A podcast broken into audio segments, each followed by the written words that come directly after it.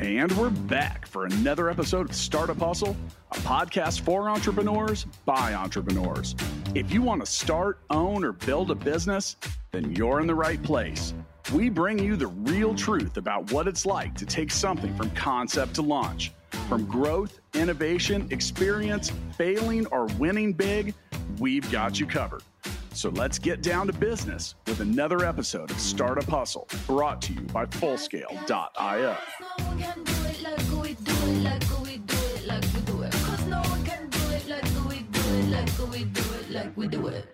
And we're back. Another episode of Startup Hustle. Matt DeCoursey here to have another conversation I'm hoping helps your business grow.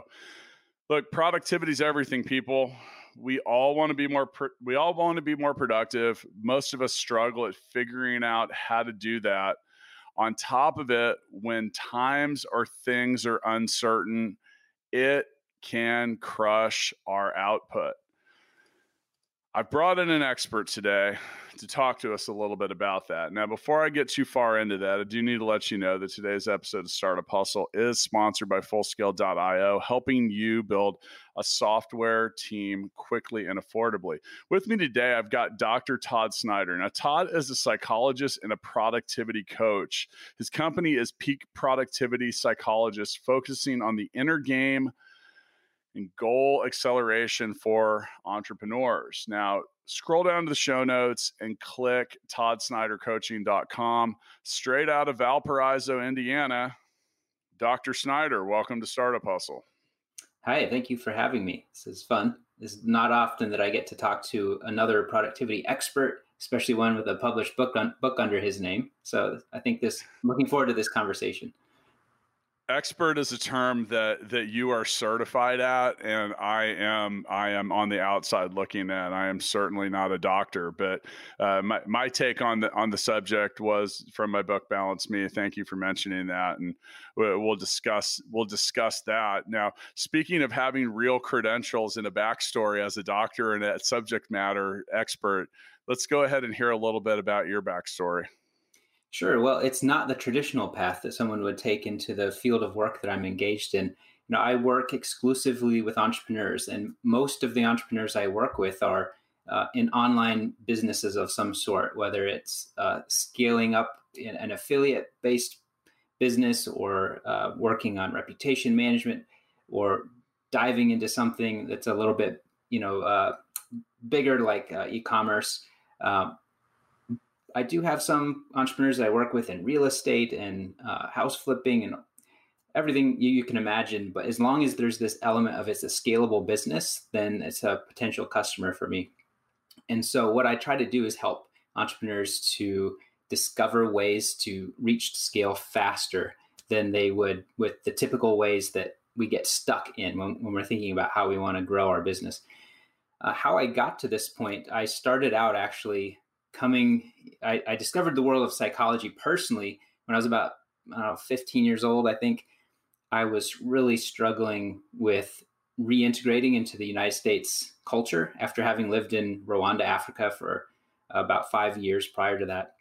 So I was going through some culture shock. I was trying to figure out how how, how to relate to my peers, and uh, I kind of shut down and I just didn't really connect with people very well. And then I stumbled across a couple of books um, some of them, one of them was Power of Positive Thinking by uh, Norman Vincent Peale. Another one was a Tony Robbins Unlimited Power book, and and it just allowed me to the the core change for me was that internal locus of control concept, and I realized, wow, it's like life isn't happening to me. I I can have a say in my mentality and what happens next. It changed my world so dramatically that I was like, what is this power? And I wanted to understand did, what happened to me so I started learning more and reading more about it, and that led me into the field of psychology. I was like, okay, so they call this psychology. So when I went to college, I majored in psychology, and you know, I heard that okay, if you really want to go all the way, you'll do a, like a doctoral degree in clinical psychology. And so I, I said that's what I'm doing. So right after college, I uh, went off to do a master's degree and then a doctoral degree at Baylor University in Waco, Texas. From there, I did. There's a couple of hoops you have to jump through postdoctoral inter- postdoctoral fellowship and internship in a hospital for a year. And uh, then I set up private practice doing counseling. And mostly I was working with people with anxiety and depression and some marriage counseling type issues, relationship coaching. Uh, but gradually I got pulled into actually, it's kind of a funny story. Speaking of productivity, I would be sometimes sitting in my office and I'd have a client who was sick or car broke down or whatever. They, they were a no show for their, their, their appointment. I'd be sitting there by myself thinking, my family's at home, I'm not with them. I'm sitting here by myself I'm not making any money. I'm just wasting my time. What am I doing? There's got to be some way I can monetize this hour when I'm sitting here. And so I started looking into uh, online things that I had seen and realized, oh, I could publish an ebook. And so I published an ebook on social anxiety, which was one of the areas of specialty I'd been helping people with. And that kind of opened the doors for me. I started making some money from that. And then some other people saw that and asked me to help them with their info products. And I got sucked into the world of online marketing through that process became a consultant to online marketers. Uh, helped to co-found a couple of companies in that space before I realized, you know what, these are my people. I just love working with entrepreneurs because they're working at a pace, they're sprinting instead of kind of moving really slowly.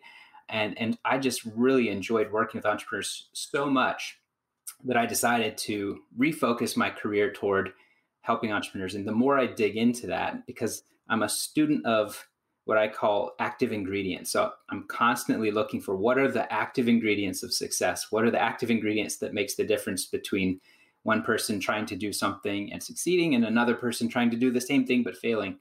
And filtering that out, I became more and more focused on productivity and how mood and mindset, beliefs, and even just simple high level business strategies can make an, a huge difference. So, what I do at this point in my career is I help entrepreneurs with decisions and then planning and then execution on those plans. So let's talk about the planning part of it because you know the probably the world's oldest cliche statement about planning is that if you fail to plan, you plan to fail. Hmm. Um, but yeah, you know entrepreneurs often do have the cart before the horse. You mentioned like the sprint, the run. Um, and in my world of, of, building tech and software, the term sprint is the actual mm-hmm. term that mm-hmm. we use to get from one point to the next. Mm-hmm. When it comes to planning as an entrepreneur, obviously you're going to have different elements at different stages. Like upfront planning for a brand new business is going to be significantly different than um, uh, scaling a growth plan or just a lot of different stuff or or even in our case like at full scale we got to 200 employees in 200 in two years and then all of a sudden we are like wow it mm-hmm. might be time for a new plan yeah. or to readjust the plan mm-hmm. or perhaps you look up finally because it's been going so fast and you finally look around you're like oh wow none of it went according to plan so you know when it comes to planning in general like what are some of the core pillars of getting started with that? Hmm. yeah i agree with you. It really the answer to that question really does depend on where you are in that that phase of development. There are some commonalities though and um, one of the things that i think everybody should start with is is getting really certain a lot of clarity about the end goal. Because so often we get sucked into the idea of creating the business and working on the business, working in the business. And we kind of, the, the further you get sucked into that, the easier it is to forget what, wait, what was the point again? What's the end goal we're actually going for? And the reason that's so important, whether you're just starting your business or if you are scaling from 200 to 600 employees, is because if you figure out exactly where you're going, what the end goal is, you start to become more aware of shortcuts you start to realize we, we don't necessarily have to do it the long way where we gradually build up to that. You can start to open your mind to lateral thinking exercises where you may be able to le- leverage excess capacity and jump to that end goal much faster than you were thinking before when you were busy just spinning your wheels, you know, chasing after that dream, working really hard and you know, taking a path that potentially could get you there eventually, but is not necessarily um, essential. I know, uh, Matt, you and I were talking uh, just before the show about uh, that concept that you should hire experts rather than trying to figure out everything on your own. More and more, I have found that to be really sound advice. Why go out and try to develop the skill slowly and figure it out on your own, reinventing the wheel, when you could hire an expert, sometimes literally for an hour at a time, to tell you, look, here's what you don't know, or here's the question you forgot to ask in the first in the first place, if that's your end goal. So if you come back to what is your end goal, I think that's just one of the those foundational pillars that regardless of where you're at, it really, really does help to slow down your thinking around that topic, to create some space to ask yourself exactly what conditions do we do we want and is there potentially a way that we could get there faster you know I, have compared the lack of planning to being in a dark gym and shooting baskets you know it's like if you can't see what you're shooting for it makes it hard to get the ball through the hoop Mm-hmm. I, know you're from Indiana, so I used a basketball right. reference there. I, I, I, lived in Indiana for eight years. I know the Hoosier State's great love for for the game. So, mm-hmm. um, yeah, I think the end goal the end goal part is is a key ingredient. Now, there's something that you mentioned that's. Uh, uh, I don't hear pe- uh, uh, two words that I don't hear enough entrepreneurs use excess capacity. Hmm. Um, I am a firm, firm believer that in fact, I've literally structured parts of our business and partnerships we have with other businesses around excess capacity. And in our case, at full scale, so we have a couple hundred software developers. At any given time, five to 10% of them are not assigned to a revenue generating client, which it literally puts them in the defining category that is excess capacity because I'm still paying them. So we started investing that effort into other businesses, and a couple years later have invested a, roughly a million dollars worth of effort and and and purchased equity basically in other companies. Now, will those pan out? I sure hope so. But you talk about these little things that stack up. Like if a couple of those companies grow really quickly, or if one of them exits or something like that, that's a big check that'll mm-hmm. come back to us in a, in a lot of different ways. And, you know, that uh, excess capacity can exist in a number of different places. Where are some of the things, where have you observed excess capacity? Because I think a lot of people don't think about what that would or could or should be. Yeah. Okay, so let's start at a really small example. Uh, in the world of online marketing, digital marketing, uh, sometimes people say, "Okay, I need traffic. You know, how am I going to get traffic?" And they start with this idea that oh, I've got a I've got a website and I want to get people to my website. Where's the traffic going to come from? And they start trying to do things like building SEO from scratch, and and they're essentially trying to you know tame the Google algorithm and make it push push them to the top of the Google search results or something like that. Or they're looking at how can I learn Facebook ads or how can I learn Google ads or whatever is the, the latest thing that's working best. And one of the the biggest insights I had, I actually learned, I think originally from uh, an internet marketer, um, I don't know, 15, 20 years ago or something, by the name of Mark Joyner. And he wrote a book, a tiny book called Integration Marketing and I've helped a lot of entrepreneurs to execute on this concept. It's it's very simple. Why go out and try to build traffic from scratch when there are already websites out there with excess capacity of customers who are just perfect for whatever your website, your business, your e-commerce product, whatever it is, they would love to know about it.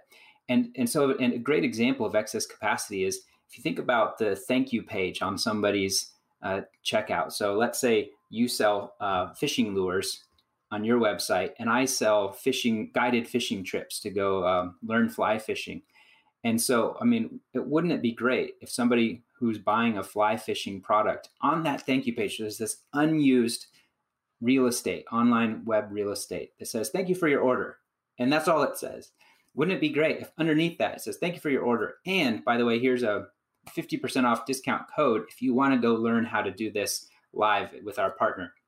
And then that person gets paid a commission for sending a customer your way. And then you've got floods of free traffic from an existing traffic source. So that's just one example of leveraging excess capacity in a very simple way where you say, who's already got the traffic? How can I tap into that directly right now instead of trying to build that traffic from scratch through social media or SEO or whatever technique that you're using? Yeah, and you know that I mean, there's uh, that is a good example. There's a lot of I've seen a lot of big box platforms, like for example, eBay. Mm-hmm. Um, eBay shows Google ads now. Mm-hmm. You know, and a lot of in a lot of different spots in the site. Now, you know, five years ago they didn't, And now the thing is, is because of the high amount of traffic that they had, someone probably sat down and said, so you know you know and, and i think a lot of those those excess capacity decisions start with a little uh, with a little bit of basic data analytics mm-hmm. um, you know like you know that you have a million well my often uh, my co-host and business partner matt watson you know this uh, is the ceo and founder of stackify and their blog gets a million visits a month mm. and yet a lot of those people are are there to peruse different things, not necessarily what Stackify sells. So, you know, we've been talking a lot lately. How do you maximize some of that traffic? Because even a very, you know, one tenth of a percent mm-hmm. that converts on a million visits is a lot. And, you know, I mean, eh, there's there's probably, uh, well, those things. It's easy to say, oh, well, that's only going to be a, a small amount of this, a small amount of that. I, I, encourage entrepreneurs that are trying to get to a goal to remember to think about the uh, jar of change that you have on your dresser. Many of us have, and you know, you put 13 cents in one day and a dollar 27 the next day and mm-hmm. whatever and then at some point you take that thing to the to the coin machine and you're like wow 400 yeah. bucks right and you're like i'm rich i'm rich what am i going to go buy with this? I'm rich. But the thing is is it didn't feel like much when it was 13 cents right. or a dollar 27 mm-hmm. and you know those little things add up. Now we talked about productivity and productivity is and goal and goal acceleration or achievement and part of what I, I talk about in, in, my book balance me is you know eating that elephant one bite at a time mm-hmm. i mean because mm-hmm. that's really the only we, we all eat the, the elephant is eat gets eaten the same way right. by each of us and that is truly one bite at a time when it comes to the plan and the goals you want to uh, achieve you have to break them down into small singular bite-sized actions. Otherwise the and and i think uh, you are actually qualified to confirm this while I, i'm speculating because i'm not a doctor uh, but the mind gets overwhelmed mm-hmm. when it thinks that we talked about uh, uncertainty. Yeah. Well let, let me ask you this what are the things that overwhelm our thought process? Mm-hmm. like uncertainty is one of them Right. Um, I, I, I think one of them is like I mentioned, like it, okay, people like I want to lose twenty pounds. Mm-hmm. You need to start by trying to lose two. Yeah. You know, because your mind can wrap itself around that twenty pounds or forty pounds or whatever. Not so much. What are some of the other self-limiting? Yeah. Uh, conditions or or or stimuli or whatever. I'm sure there's a you probably mm-hmm. have a better term for it. Right. Well, eh, there there's a number of things working against us when we take on something as simple as I want to lose two pounds. And one of the first ones is that we tend to think with uh, what uh, Brian Moran, uh, the author of the 12 week year, is a, is a method that uh, I really appreciate. Kind of simplifies long term goals, helps you to break them down into smaller and smaller chunks till it ends up on your calendar. Um, and so I've become, you know, one of their certified trainers of their system. One of the things I really appreciate about that system, the reason I have adopted that into the work I do with entrepreneurs is because they take your three year goal and they say, let's break it down into a one year goal. Now let's break it into a 12 week sprint. Now let's make sure that we have process control in place where we take that 12 week sprint. You say you want to accomplish this by 12 end of 12 weeks.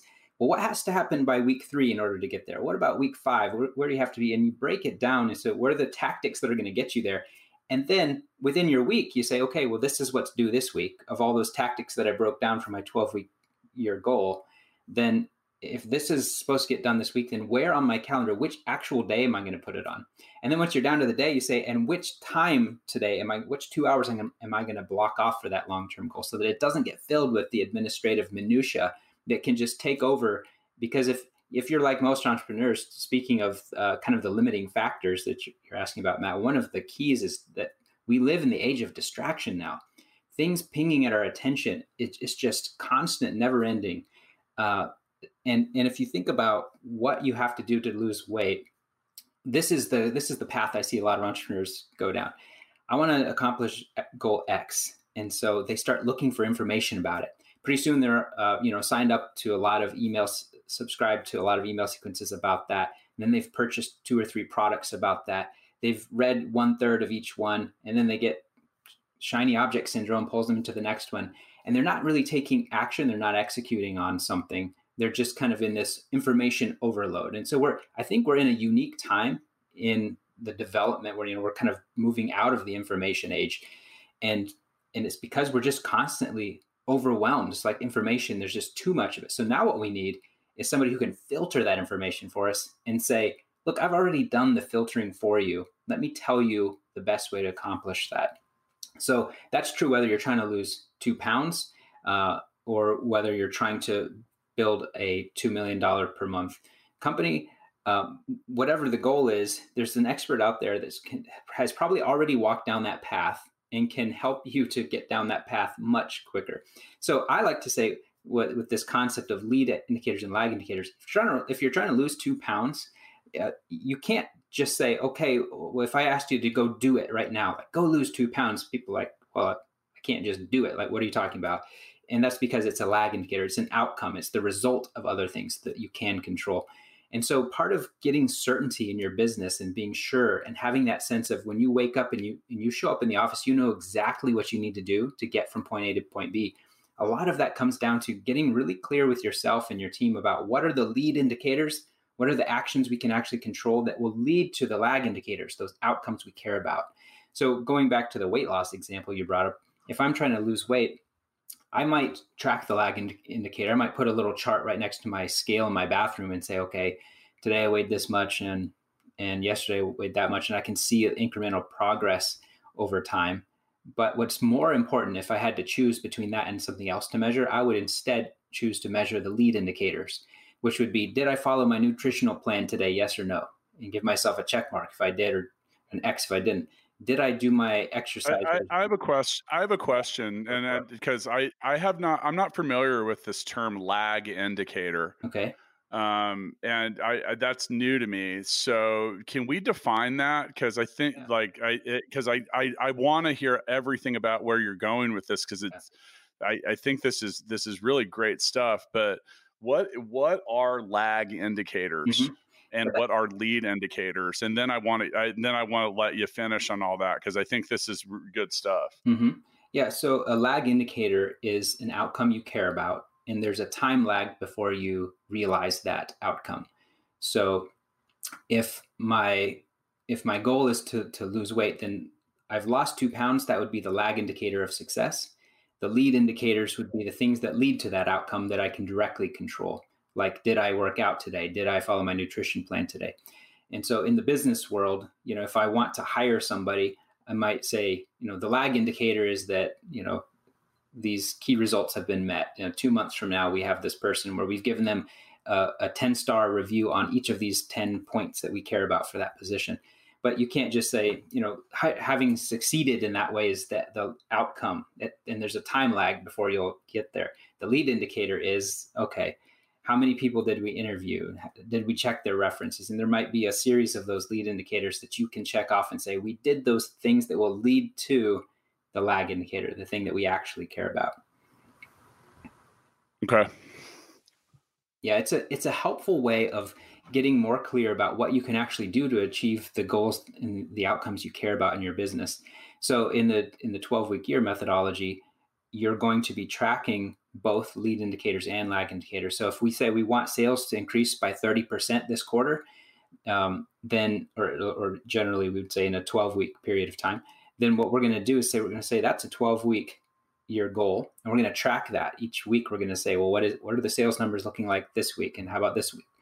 Because th- that does matter, but it's not nearly as important as tracking the actual lead indicators that will get us there. And that might be um, this week did three people in our sales te- team spend at least three hours per day doing cold calls to you know new prospects that would be the lead in, lead indicator that might lead to the the 30% increase in sales revenue and it happens the same way with big audacious goals you know kind of i know that you guys take on in the app development space or um, any kind of software engineering and then and then it also is going to happen on the personal level you know, with saying I want to improve, I want to pr- improve my relationship with my kids. Well, that's kind of, that's a lag indicator. There's going to be things that lead to it, and if you get clear about what they are, and then you track it, you're measuring whether you follow through. That creates the certainty that helps you to stay motivated because you see a direct link between the lead indicator and the thing you want. Then it's not just show up at work and work hard and just kind of hope. Instead it's like no i know it like this thing if i do it it's going to lead to the outcome i care about. You know, the one thing that I find so interesting, and I and you know, I mentioned before we hit record because, and for those of you listening, we I, I we take a, a solid three minutes before every show to prepare the quality that we then broadcast worldwide to 190 countries. And thanks for listening but kind of joking about that. But what you know one of the things is uh, uh, is I, i've recorded close to 400 podcasts which means 400 conversations on different topics with different people. Um, and you know so much of this stuff it is got different it's just got different labels on it hmm. but really in the end you know success and i said this in, in my book balance me success requires payment in advance hmm. and that's one thing that i that i have really learned and that it does and that payment in advance and that's the the stuff you're talking about is identify well in the, in some of these cases it's those lead indicators hmm. you know like you're going to have to practice you're going to have to plan you're going to have to show up and do it right. you know and and there's and it's not luck and you know i've i've talked we've had people on the show they're like well i was an overnight sensation 8 years in the making right you know and and that's just joking cuz like hey i was trying pretty hard before anyone knew who we were but, yeah you know these lead I, I like the lead indicators um, and so much of that I, I talked about that in balance me because it, you have to start by defining exactly what you want. So in my in my take on it, I say, okay, you get a hundred percent of your own effort. Does it go in your personal life, your physical life, or your professional life? Mm-hmm. And people would say, there's always one smartass in the group that's like, well, I go 110 percent. All right, mm-hmm. so in this one, you get 100 percent still. Mm-hmm. Yeah. And you know, so someone says 30, 30, 40 whatever the categories are and then you say well where do you really want to put your effort mm-hmm because uh, where they're put, where people put their effort and where they want to put their effort are are often wildly different. And you mentioned like, hey, I want to spend more time with my kids, or I want to do okay, so that's your personal life. Mm-hmm. Now, all these things have a direct effect on each other because if your physical life is suffering, it makes it very difficult to work or your personal life. I mean, uh, obviously, an illness can come up when you have a lot of stress in your personal life, or maybe all you do is work. So all these things are intertwined, but it is it is a simple identification. And when I say like different labels on these things, whether you're whether you're trying to accomplish something in your personal, your professional, your physical life, these lead and lag indicators as as you define them so in my in my take on it and like i said often the this is what i find so fascinating about discussing these type of things with different professionals because they really do have a correlation a lot of this stuff is in the different box oh, yeah. and there's a different Absolutely. take on it right and and the thing is is as you as you mentioned uh, active ingredients hmm. hey look i don't care if you're reading the 12 the 12 week this or balance me yeah. or something else if it's right. if it's an active ingredient that works for you. And it's healthy and it's not weird. Like don't go join a cult. Right. But you know, if you're if you're if it works for you and it makes sense, then those and according to your system as well, those if you find the active ingredients that bake your cake, mm-hmm. then turn the oven on. Am I right in that regard? Exactly. Yeah. The concept of active ingredients really struck me one day when I was in a drugstore looking for my wife was having a hard time sleeping or having insomnia or something, and she said, "Hey, can you pick up some uh, some ben, what was it Benadryl? I forget what she said. I think it was probably Benadryl. And I was looking at the ingredients of things. This was when, when I was in grad school, and every penny would count at that point in my life. And and I noticed that the the there was these sleep aid medicines there. And I looked at the back, and it's like the active ingredient is diphenhydramine, which that's just Benadryl. That's the generic drug name for Benadryl. And then I looked over here at the like the allergy relief stuff, and it was one third the price. And I looked at the back, and the active ingredient is Benadryl. I mean diphenhydramine. And so, you know, it's the exact same active ingredient. It's just one costs three times as much because it's marketed as sleep aid. There's an increased chance people are going to overdose on it. People are less likely to overdose on allergy meds. And so, you know, when you think about it that way, it's it's kind of like it, it would be silly for us not to ask that question with our effort you know what is the active ingredient of my effort that's going to generate the biggest result? And of course coming back to you know how, terms people like to use that pareto's principle is probably the one or the, or the 80-20 rule as some people call it. That is so critical it becomes increasingly important the the deeper you go into business. And and i think a lot of people forget that we've got to if you really want to be productive you want to be certain about how you're going to get from point a to B, point b i would say there's really two critical things. One is get really clear about what your unique talent is what your unique ability is that would be very very hard to replace in your company and try to increase the percentage of your time you're doing that and then leverage excess capacity to accomplish everything else. You know whether it's the bookkeeping or if it's or if you're at a much higher level in your business and now it's about hiring managers to hire managers i mean hiring managers to to manage managers you know regardless of what the scenario is just do an audit of what where you're spending your time and make sure that you are leveraging the excess capacity of brilliance you have in one particular area and outsource the rest to somebody else or insource to your team or outsource outside your team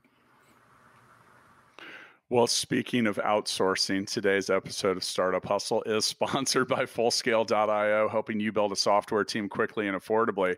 Uh, I'll go into this, and I'm I'm really fast. I think this the lead and the lag indicators is really a key component here as well.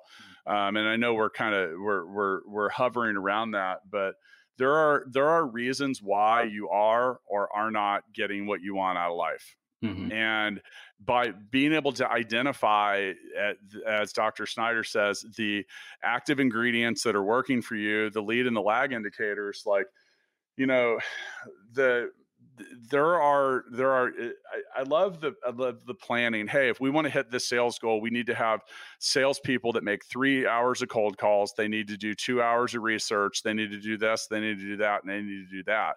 And you have to look at these things on a very very like and not twelve weeks later. Oh well, twelve weeks right. later we get it. Mm-hmm. You got to look at it like on a daily basis. Now every day is going to have a different mix because yeah. things come up like mm-hmm. one thing that I can tell you is that nothing ever really goes according to plan. The plan's a great idea. We love quoting Mike Tyson. Mm-hmm. Everyone had a plan until they got punched in the face. Yeah. Um, and that's the way it goes. And every day as an entrepreneur, you get punched in the face. Right. It, it's just the way it goes. Yeah. So the thing is, is like the the most successful entrepreneurs I know are e- either are the kind of people that just get punched really well mm-hmm. and they they can just take a punch and then some people mm-hmm. are really good at getting up uh, uh, from the mat and then some people are really good at avoiding the punch. And i think in many cases like which are you? You know what kind of fighter are you when it comes down to it? Like me i can get as an entrepreneur i can get punched over i can do all of them i can i can i can avoid the punch i can get up off the mat and i can also just take a blow. mm-hmm. And uh, that's kind of rare but one of the things that and i'm realizing here in this conversation i need to do a better job of is truly putting up the mental red flashing light when the lag indicators are showing up and these are the things that are going to slow you down and i think one of the, the i think you had it on the head earlier uh, just simple distraction hmm. That push notification. Turn your push notifications off on your laptop. Yeah. You know that little flag that's showing up in the upper right hand corner of the lower tray it's like you have a new email. Mm-hmm. guess what? It'll still be there in five minutes. Oh absolutely. Yeah. And it, and it, and it probably didn't need an urgent or immediate response. Right. And, and those things worse. really i mean you're, you're worse off if you respond quickly to your emails. This is something that has been tested and shown to be true that it, the, the faster you get to inbox zero the faster your inbox will refill and so that's where it's critical if you're going to do a technique, a specific tactic like the one you just described, you've got to make that that mental commitment, that pre-commitment to yourself to say, I'm not going to uh, f- respond to these emails just to then be distracted by them again. Have a time in your day, once per, once in the morning, once in the evening, when you check your inbox, and use an app like Boomerang for Gmail that hides everything from your inbox and only delivers it once per day instead of so then when you go into Gmail to send an email, you don't get distracted by the, the subject line of a new one that says, Hey, um, I need your input on, and then you forget what you even went in there for. Maybe you went into your, your uh, email to send a message, but instead you get distracted doing something else. 30 minutes later, you're like, what was I doing again? Oh, rats, now I'm out of time. And so, yeah, distractions are, are absolutely the killer if in, in this information age where where it's maybe the information overload age that we're all in now. I think another thing too is training and conditioning. Well, you can you can you can create your own environment. Um, and some of that is training and conditioning. So I have a thing that I, I, I have what I call the rule of yes. Mm-hmm. And I license and encourage all of my employees to follow this because people often want to ask they okay if if not if you think i'm going to say yes 90% of the time i want you to just do it and not ask and i'll deal with the 10% of the time that you were wrong mm. and the that is a necessary principle for me because as i mentioned with 200 employees if each one of them oh, right. requires three minutes of my time each yeah. day that's a 10 hour day yeah. every day and I won't do anything else other than that. And look at the things you talk about lead and lag indicators. Mm-hmm. How many of the how many of the things that uh, as leaders we often uh, put too tight of a grip on certain things, and you know you got to start to trust the people that you hired to do certain things. And like I said, that rule of yes is like if you think I'm going to say yes 90% of the time, just do it and don't ask. Yeah. And I started, I, I've been doing that for about five years and it's been crucial. Like it's a it's a really helpful thing when it comes to my own time and my own productivity because well a most of those things you were going to say yes to anyway another thing too is is if you work around other people you often have someone that wants to stop and ask mm-hmm. every time they have a question and just simply ask some of those people say you know can you consolidate this and ask me all at once mm-hmm because it's usually like five five to ten minutes worth of stuff at best. Right. That it might be six different items, but if they ask you six different times, now you got to multiply that. You got to get you got to start to look at things on a scalable level. Mm-hmm. And I mentioned having 200 employees, and in that scenario, I uh, that I need a week's worth of time every right. day. So some of these yeah. things around you, you can really condition the environment and the people you work with to be more product, productive mm-hmm. by just simply licensing them and encouraging. When I say licensing, yeah, that's like me saying, "Hey Todd, look, I hire you're you're good at what you do. You're a smart guy. I want you to just make these decisions." Mm-hmm. Yeah. and tell me about them. Tell me about the results. Yeah.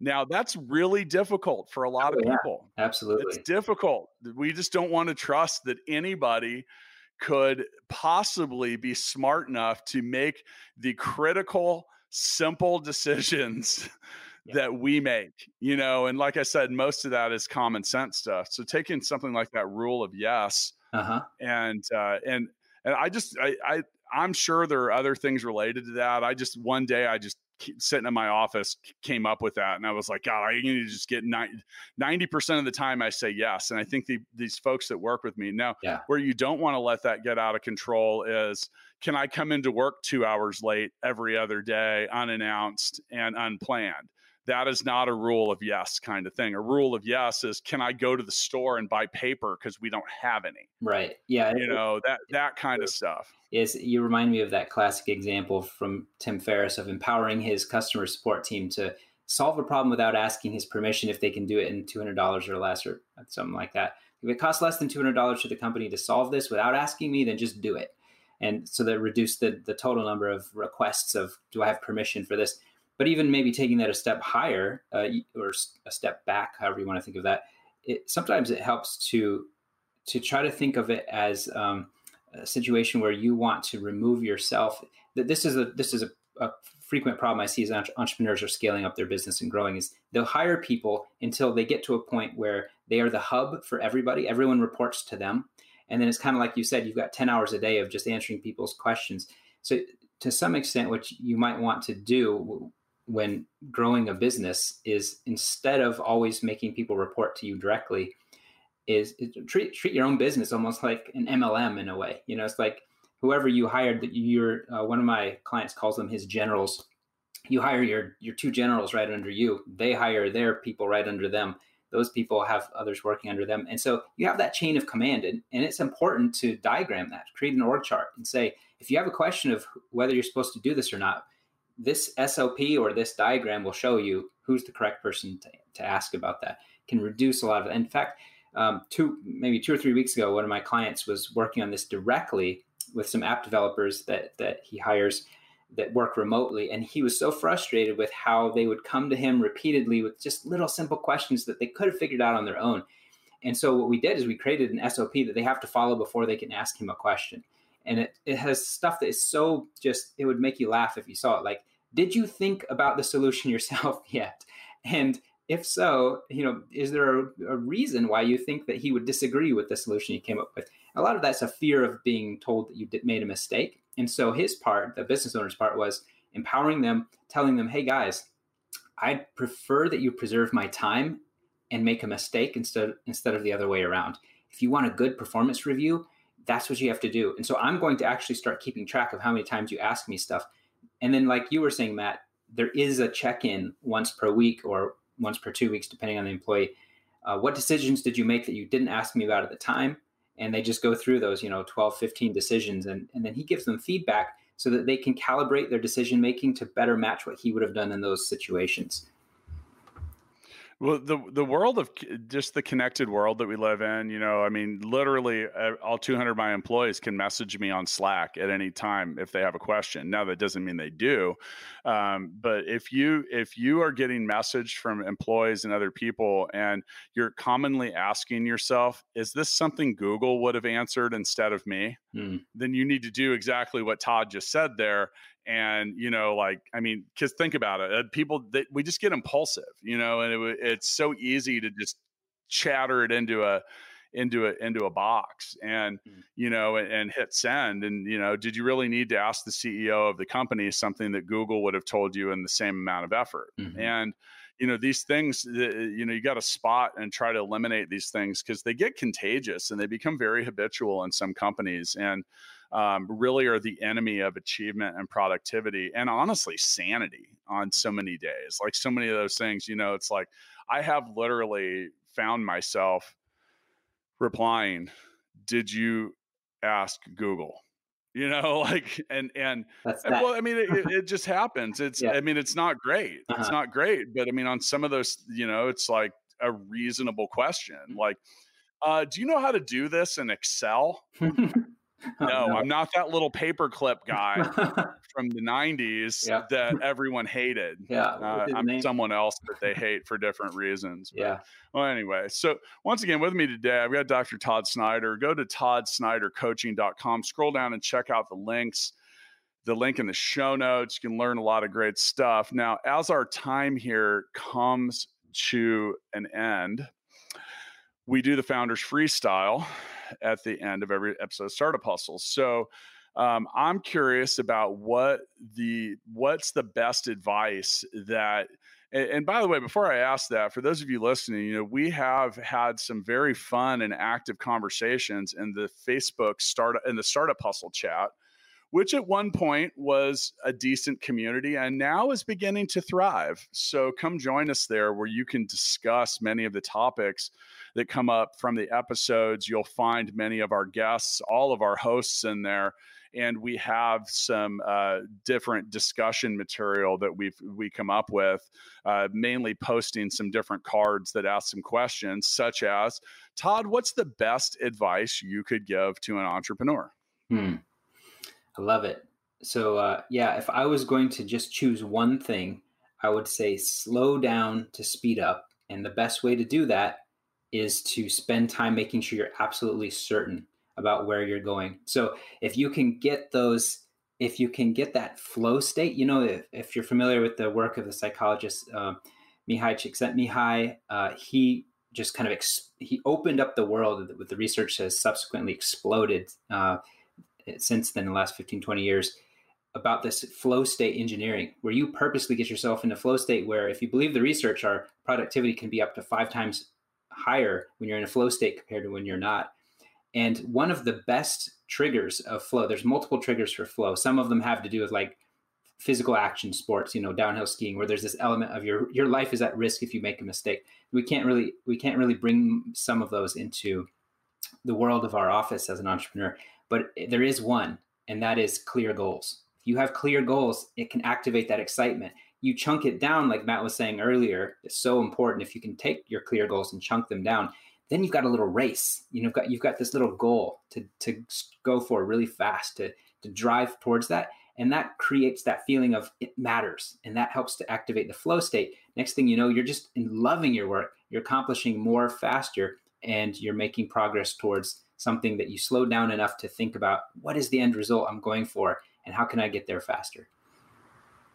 I think that's great input, and you know I have so many so many notes from today. Um, you talk about just trying to get a little better. I I, I got I, I, have purchased a new notebook that I have am using just for notes from the podcast because I realized I was having uh, almost information overload on some days because I record a lot of these shows and yeah. and uh, I've got some notes there. Now, one of the things I if if we're answering so what's the best advice I could give for an entrepreneur if I have eh, eh, today and this sometimes changes but today, I, I mean, and I, I, probably have a top three here, but I'm just going to pick one.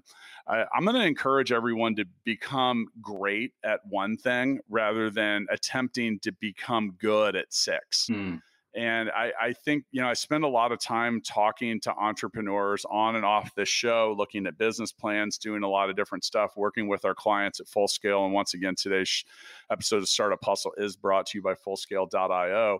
Um, but I, probably the most common issue that I see is people trying to do six things in the beginning mm-hmm. and that you know it's like that common jack of all trades master of none right. scenario and you know you have especially in the early stages you have x amount of bandwidth you technically have x amount of bandwidth at any stage right. of the business yep but it's a smaller variable. Mm-hmm. And if you divide that and your own energy, your own focus, and all of that, um, you know, if you look back at the classic movie Ghostbusters, they could not defeat the Stay Puft Marshmallow Man until they put all of their all of their streams together, and that's a bandwidth scenario there. You know, let's like focus on one goal, one outcome, and you know, now you got to figure out what that is, and sometimes you get halfway to it and you have to also have the discipline and understanding to maybe realize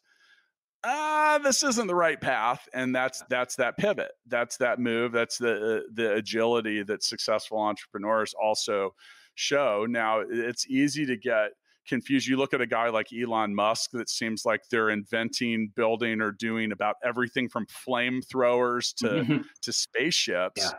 that's while uh, that entrepreneurial ADD exists and a lot of people do a lot of different things, you'll find that these people have still become great at one of them. Mm-hmm.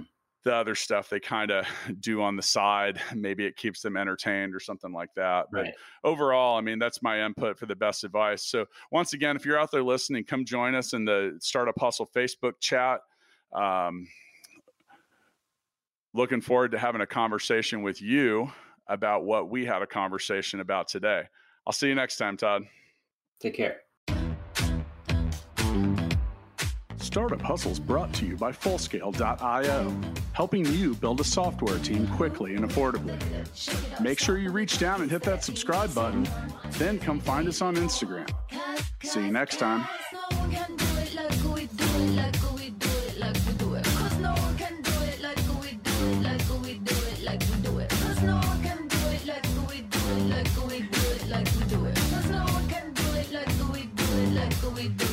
We do mm-hmm. it.